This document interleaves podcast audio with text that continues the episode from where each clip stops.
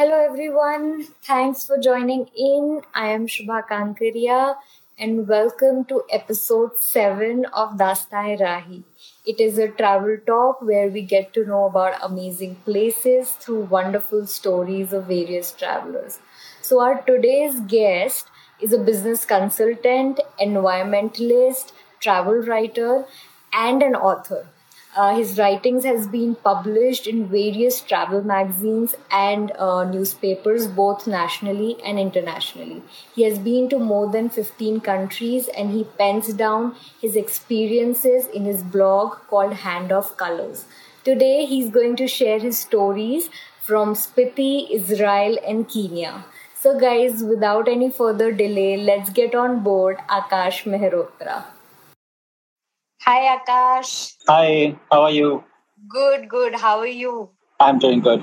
Okay, so to begin with, um, Aakash, tell us how how your passion for traveling actually began. Uh, okay, it's a long story actually.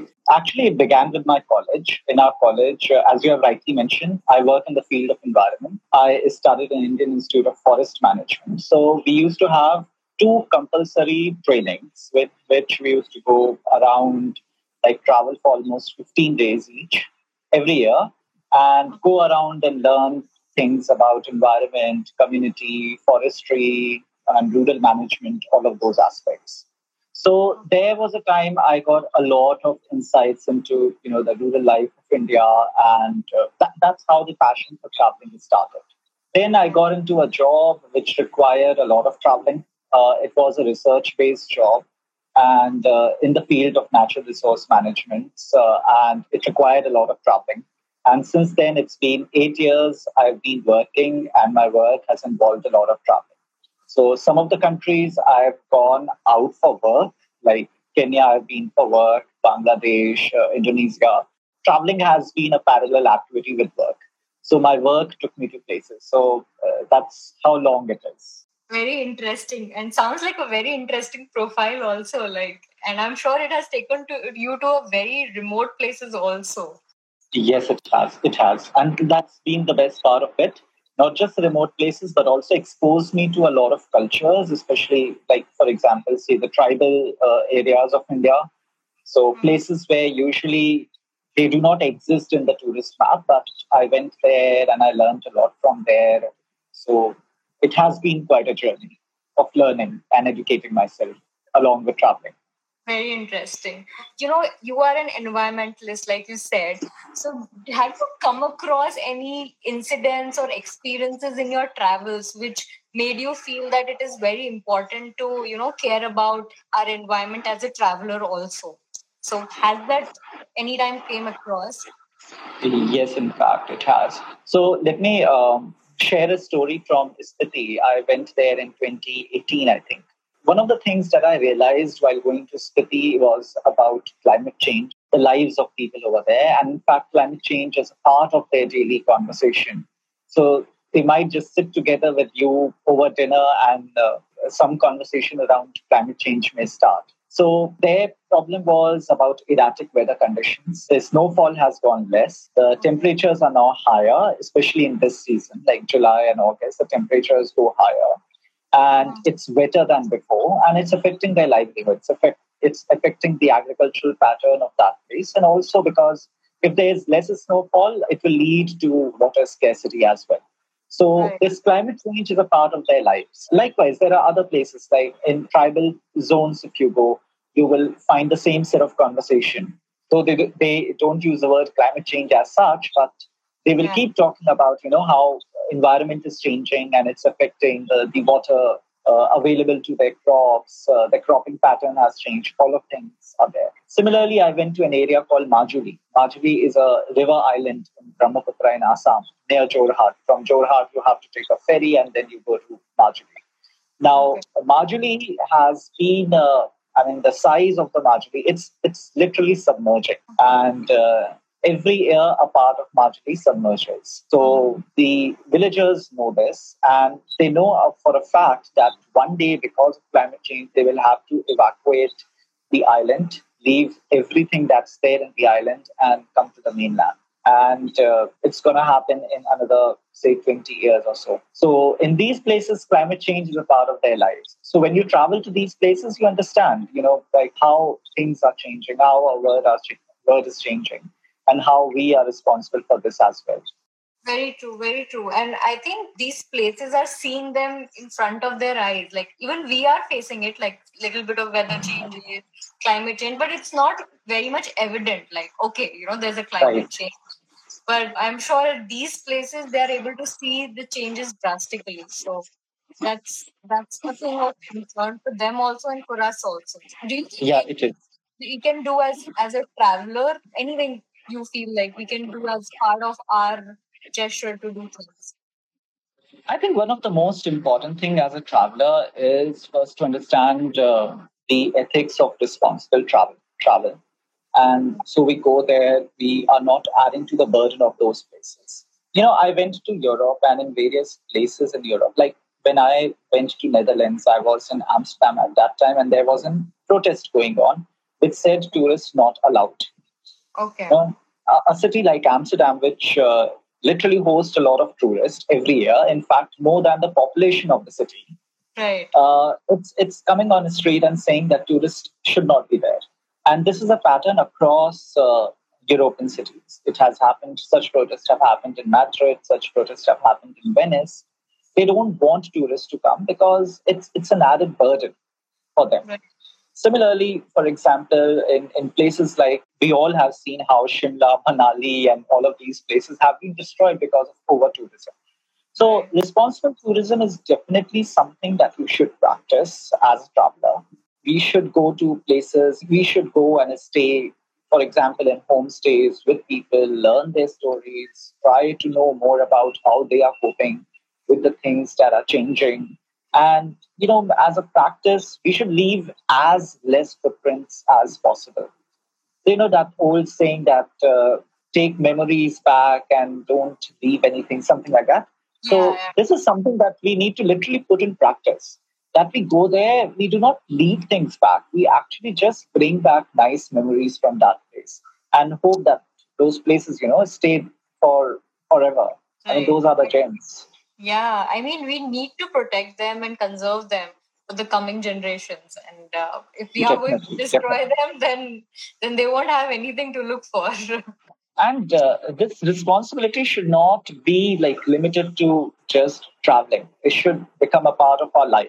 Right. So whatever we do, whatever action you know we are doing, we should think about the consequences in terms of ecological footprint as well. Correct, correct. Very true. So, Aakash, moving on, I was going through your blogs and uh, I realized that you are a history buff. Is that true?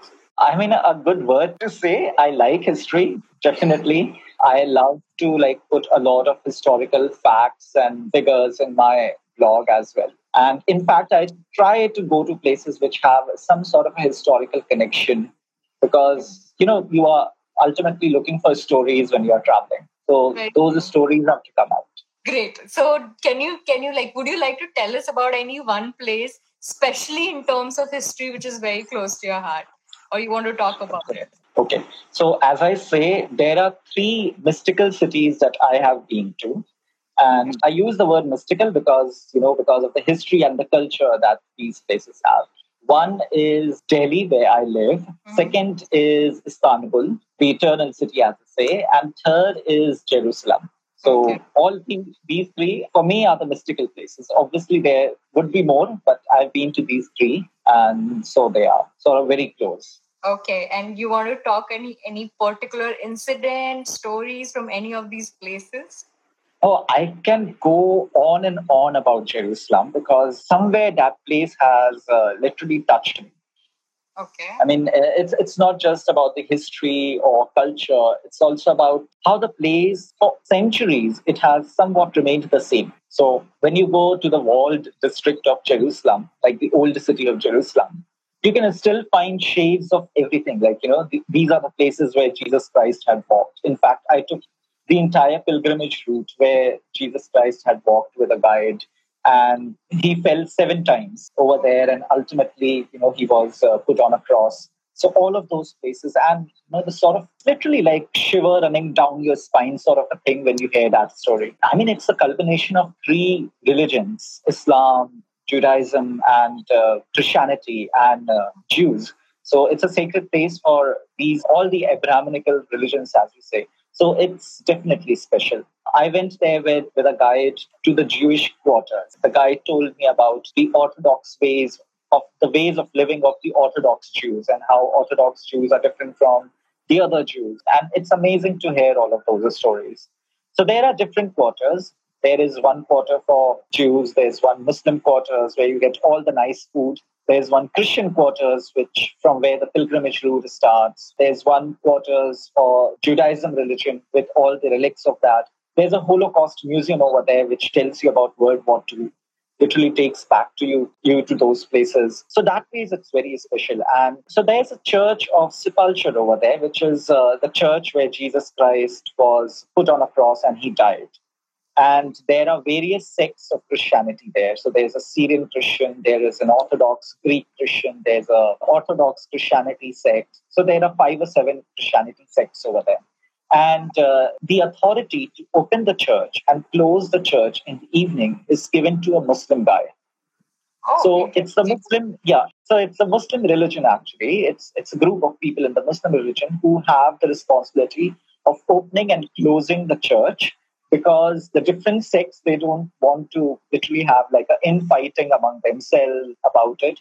And it's also sort of a symbol of how different religions can coexist in a place. Right. So that's way it's so amazing. And in fact, not just Jerusalem, a lot of places in Israel are equally important as far as history is concerned. I went to a place called Akko or Acre, and this is the place where the holy wars were fought. And there's an old uh, theory that the Holy Grail, so the Holy Grail of the Christians, it was lost to the religious wars in this particular city, this particular town. And uh, then there's another place called Haifa. Now, when I went to Haifa, there are Arabic quarters over there. So these are old quarters. I took a guide, and then the guide took me along, and uh, we landed up in front of a particular house. And he asked me to, like, you know, have a look at the house and tell me if there's something interesting. So it was a normal house as such, a door and you know some paintings here and there on the walls. So there wasn't anything that's striking. And then he told me that the painting just above the door, a very small painting, like the size of a palm, it inspired a novel. It was a love story of an Arabic girl, a Muslim girl, and a Jewish boy, uh, written in something around 60s, 1960s or 70s or something. And that became one of the most important Israeli literature ever created like the picture was the inspiration you mean to say the, yeah the picture was the inspiration interesting. So i'm just saying that you know these are the things that uh, when you go to old towns or uh, old cities like this you will find hundreds of such uh, stories. And as a traveler i do love to listen to these stories. I do love to document these stories. And that's why history somewhere inspires me so much because it's just a place for so many stories. Very true. And I think when you go to these historical places, you really need to have a guide. I mean, you won't get the essence of that place if you don't have one. Yeah, definitely. Yeah. Okay, so moving on, I also got to know about one very interesting place when I was going through your blog, and that was Giraffe Manor. That oh. place, oh. I know that place is so popular on social media, and you see all the all that. So I want to know how that experience like, what exactly the place is popular about for the people who don't know. Okay, okay, sure, sure, sure. So yeah. one, Giraffe Manor is definitely a special place. So it's an unforgettable memory. It's completely okay. an unforgettable memory. And uh, it's in Kenya, Nairobi. Giraffe Manor, as the name says, it has some connection with giraffe. Now, the connection is that every morning and every evening, the giraffes come from the forest, from the sanctuary, and they visit the manor, and you can feed the giraffe there. Wow. So I mean, you must have gone through pictures like giraffe is peeping inside the window and eating from the plate of a visitor. Yeah. So my experience was uh, I was there in the evening. I was feeding giraffes the barley millets that you feed them in the evening. So I got a chance to like literally come up close and personal with giraffes. And these are not some giraffes. These are Rothschild giraffe, which is one of the endangered species. So the sanctuary nearby, the sanctuary at the back of uh, Giraffe Manor, is one of the sanctuaries where the breeding program goes on. So these giraffes came and uh, I fed them. I fed them pellets, and there's one of one of my pictures in which I'm I'm literally have a pellet on. Uh, in my mouth and the giraffe is taking it from my mouth. So it's oh. almost like a kiss. But yeah, it's a very special place. I mean, it lets you go close to the giraffe. So yeah. So it is situated inside a sanctuary, or how is the location like? I mean, you may say so. It's um, sanctuary is just at the back of it, so maybe it is in the middle of the sanctuary, or it's just at the outskirts of the sanctuary, and the sanctuary starts from there. So it's like that. It's uh, some of the workers in the giraffe manor. They go and call giraffe in the morning and evening.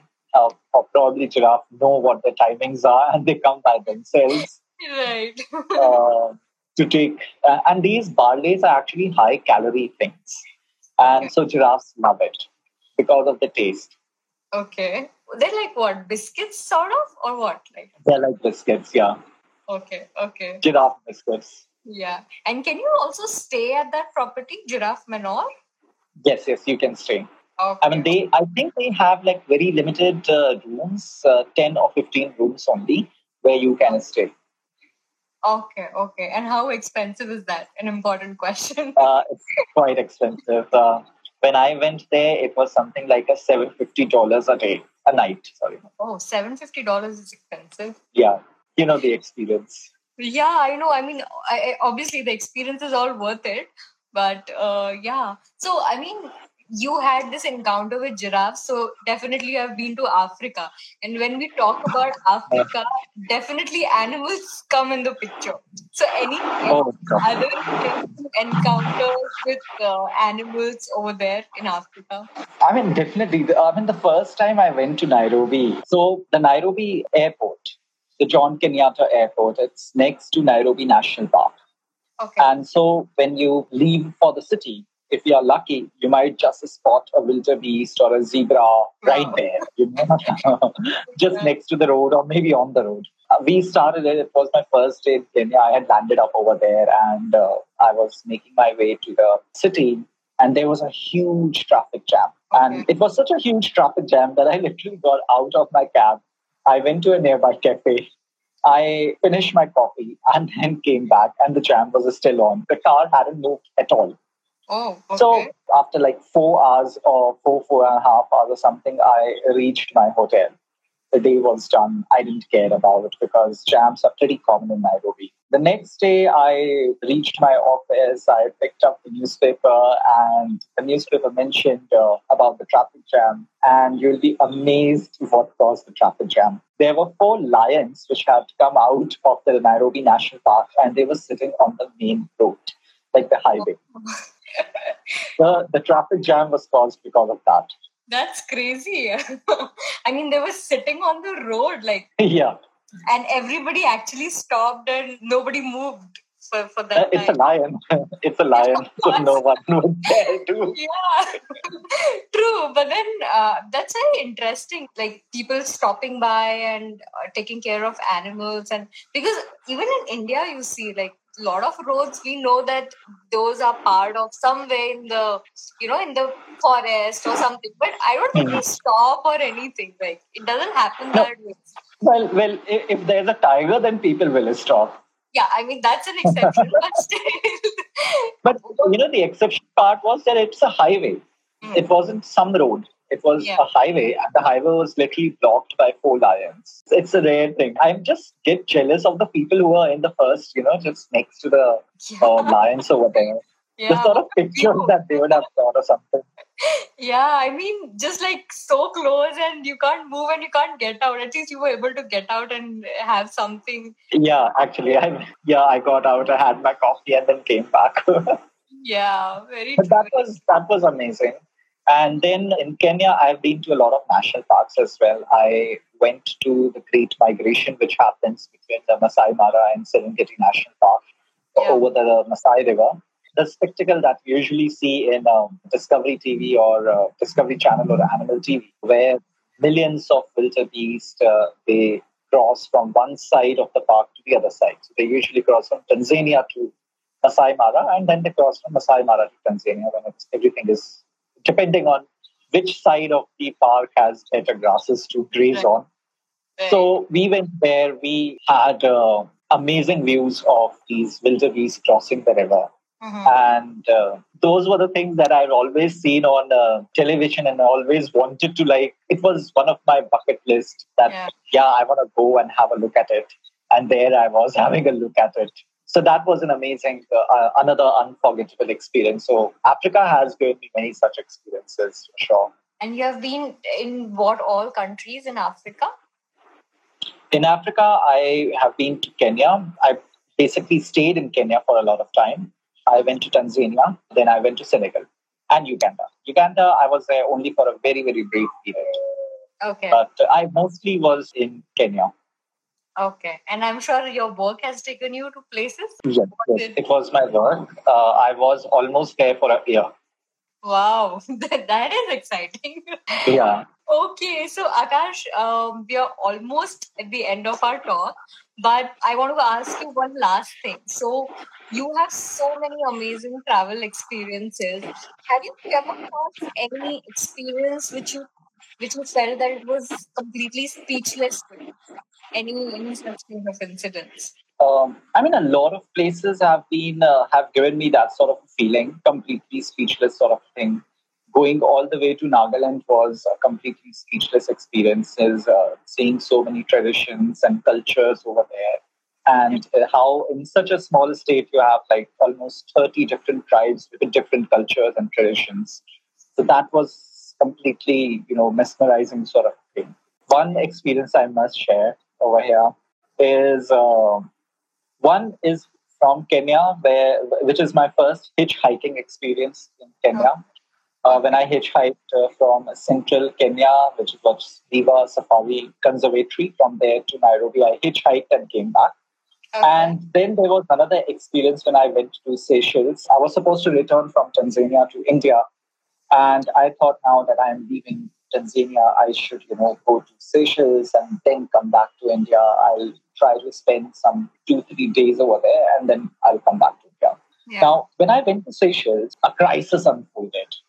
Okay. And so I used to have like two debit cards at that time. And it's like four, five years back when digital payments weren't that. Uh, I mean, though Kenya has been like the place where digital payments, the concept of mobile payments burst, but uh, Seychelles did not wasn't there at that time. And plus, I did not have Seychelles local SIM to make any mobile payment. So I only have two cards on which I could depend on. Okay. One card stopped working, oh. and somehow it has stopped working. And it's it's okay. I had another card, the spare card. You know, I went to the ATM on the airport and I tried to use it, and the, debit card went inside the ATM machine. So now I was left without two cards and I had like some dollars only in my pocket. I had not made any reservations. Uh, now that was one lesson that I learned over there.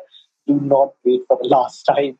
Make your reservations and everything. I did not have any reservations. Yeah, I literally. is kind of a honeymoon destination or you know romantic destination and uh, I think it's full always. I, I think so. I mean, yeah, and this romantic destination actually turned a horror destination for me because I did not have any money. What to do now? I was faced with a situation how to you know, be there, uh, which place to stay in, or what to eat because I had very limited money.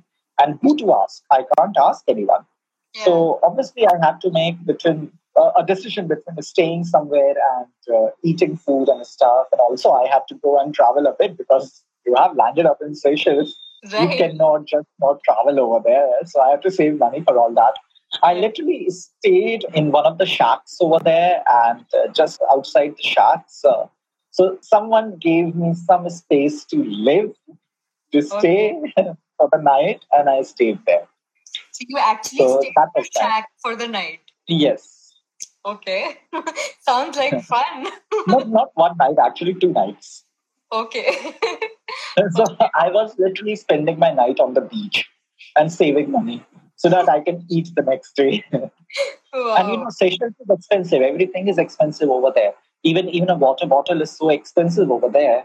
I mean, the only less expensive thing is fish, uh, the fresh catch. And uh, okay, so even that costs some money. So you have to have some money with you. So that I think that decision was already made by me that okay, I'm gonna lead a homeless life for two nights. It's okay, but obviously I can't do without uh, eating something.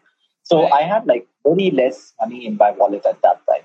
Thankfully, I kept my bag, the big bag, on the airport in a safety wall and uh, I had a very small bag to take care of and a camera bag to take care of. I mean, apart from all the memories that I have, all the pictures of uh, Seychelles that I have, I mean, all those pictures are nowhere compared to you know the whole idea of staying homeless for two nights there in Seychelles. Like your amazing plans for a holiday being ruined in uh, such a regal style yeah. But how was your experience like on staying on, for two nights on a shack? Like what was the experience? I mean, I mean that guy i must say you know sometimes uh, like you say na ishwar ki wo hoti hai ishwar ki avatar something. So uh, i'd rather say that guy was something like that who offered me space outside his small shop or something that you know here you can lie and here you can spend your time or whatever he gave me something. Yeah. So that that was quite a. Um, I was literally very grateful to that guy. He helped me that day, and I survived. I stayed there. Yeah, very great memory. kind experience like that. That person gave out the place for you, and you kind of yeah. managed through it.